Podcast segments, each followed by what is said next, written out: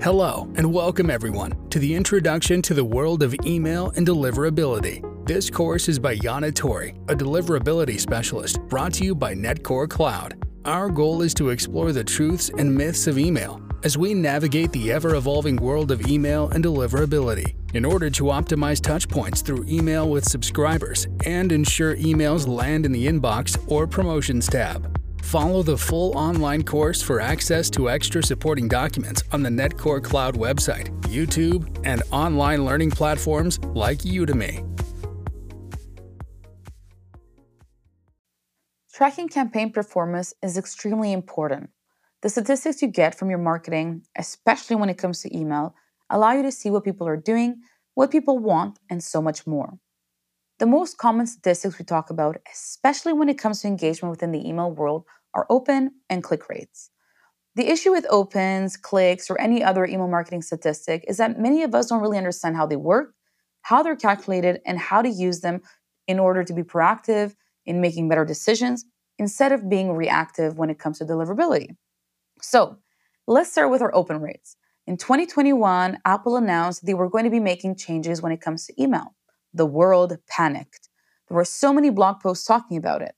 There were so many webinars, so many webinars about it. I even participated in many of them as the whole world was talking about it again and again and again. But for many people in the world of email, open rates hadn't been a very good metric to focus on as a standalone metric, of course.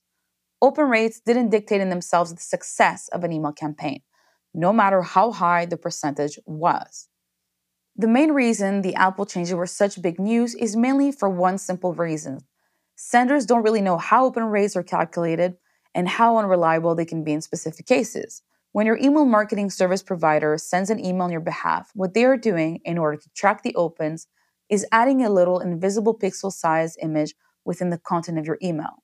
This tiny little pixel barely weighs anything and can be added to the top or the bottom of your email depending on the email software you're using to send emails. When a recipient receives your email, opens it, the content gets loaded, the images get loaded, hence the invisible pixel gets loaded. Now, let me explain to you how different issues can arise, which will make you understand why certain businesses or certain industries have bigger issues when it comes to precise open rates versus other companies.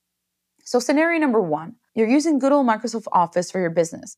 If you haven't seen how it works, just look at this. When opening an email, especially one that has a lot of images, many things don't get automatically loaded. This is just a regular out of the box setting that helps protect the user from malicious files that can be loaded automatically when an email opens.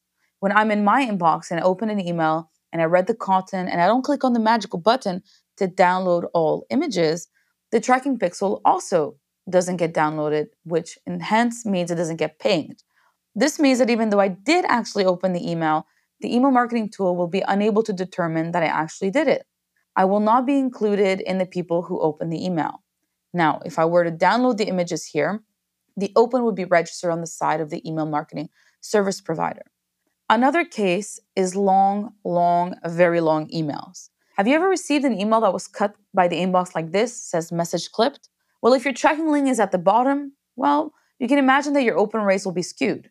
Many would have opened the email, but if they didn't click to see the rest of the email and the tracking pixels at the bottom hidden away, your campaign will probably have a lower open rate. Another big issue when it comes to open and click rates is the senders who do not have a stellar reputation. If inbox service providers don't trust your emails as much, they will open and click on links. They want to ensure that they can look at as many things as possible in order to make the best decision for their own customers. The same happens with senders who have no reputation. The inboxes don't know anything about you as a sender and will check anything they can, which in this case is the email you just sent out.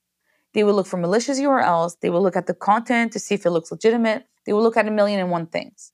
In certain cases, those checks can generate actual opens, even clicks, especially on desktop because opens and clicks can be generated by technology instead of the intended recipient, which skews the data once again.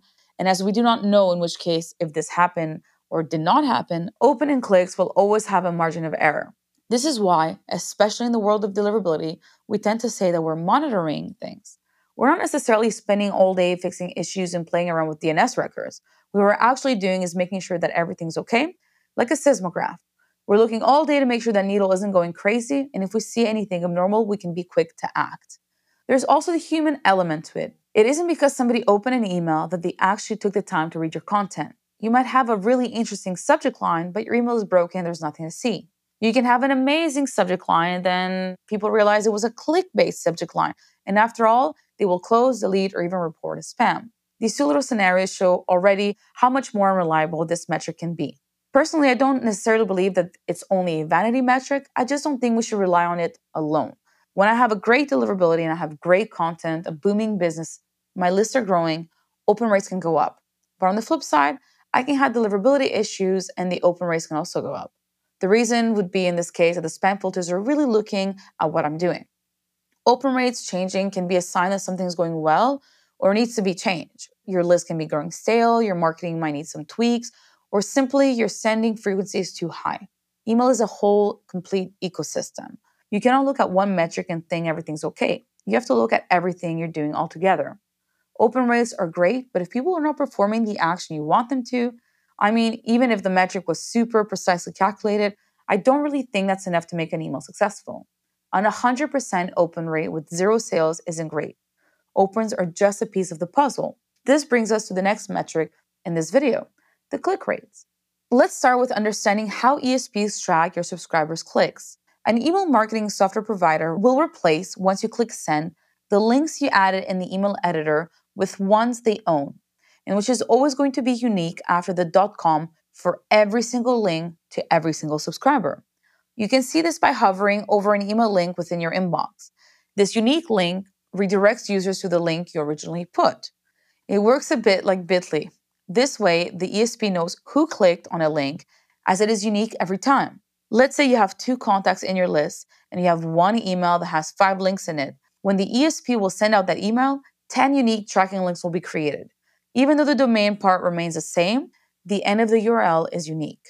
Now, the same issues as the open race can happen, especially when you're having deliverability issues or an inbox service provider is trying to protect your brand from spoofing or phishing.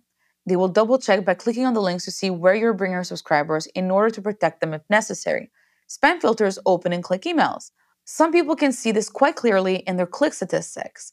They see a user who has clicked a link more than normal 10 times, 20 times, 200 times even. This is obviously not a crazy person who has nothing better to do but to overclick on a specific link in your email.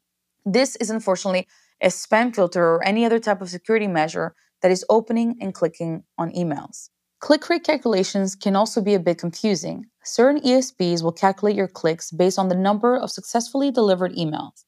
By successfully delivering emails, I am talking about the total number of subscribers you have sent to minus bounces.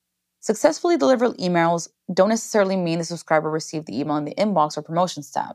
Other ESPs will calculate your clicks based on the number of emails that have been opened or who have measured a tracking pixel to have been loaded.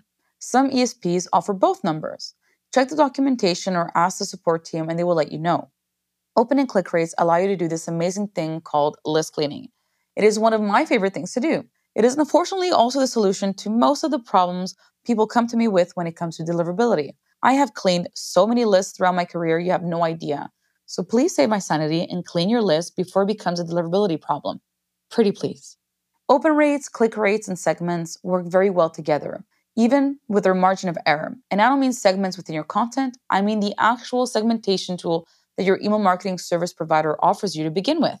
Here's a very simple exercise that can be done. Open an Excel sheet and make a list of all the campaigns you have sent in the last year. Add a column with your open rates and another with your click rates. If you have data outside of your ESP, such as revenue, include it in a new column as well. Then add a new column and start adding tags for every campaign.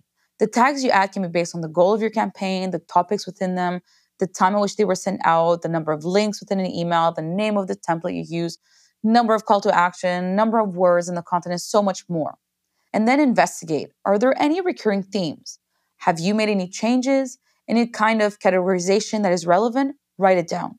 Create group of emails that you have sent out based on these tags and look at what performs the best. You can even create a segment with the specific campaigns related to a tag that seems to be performing best in order to see which of your subscribers engaged with said emails.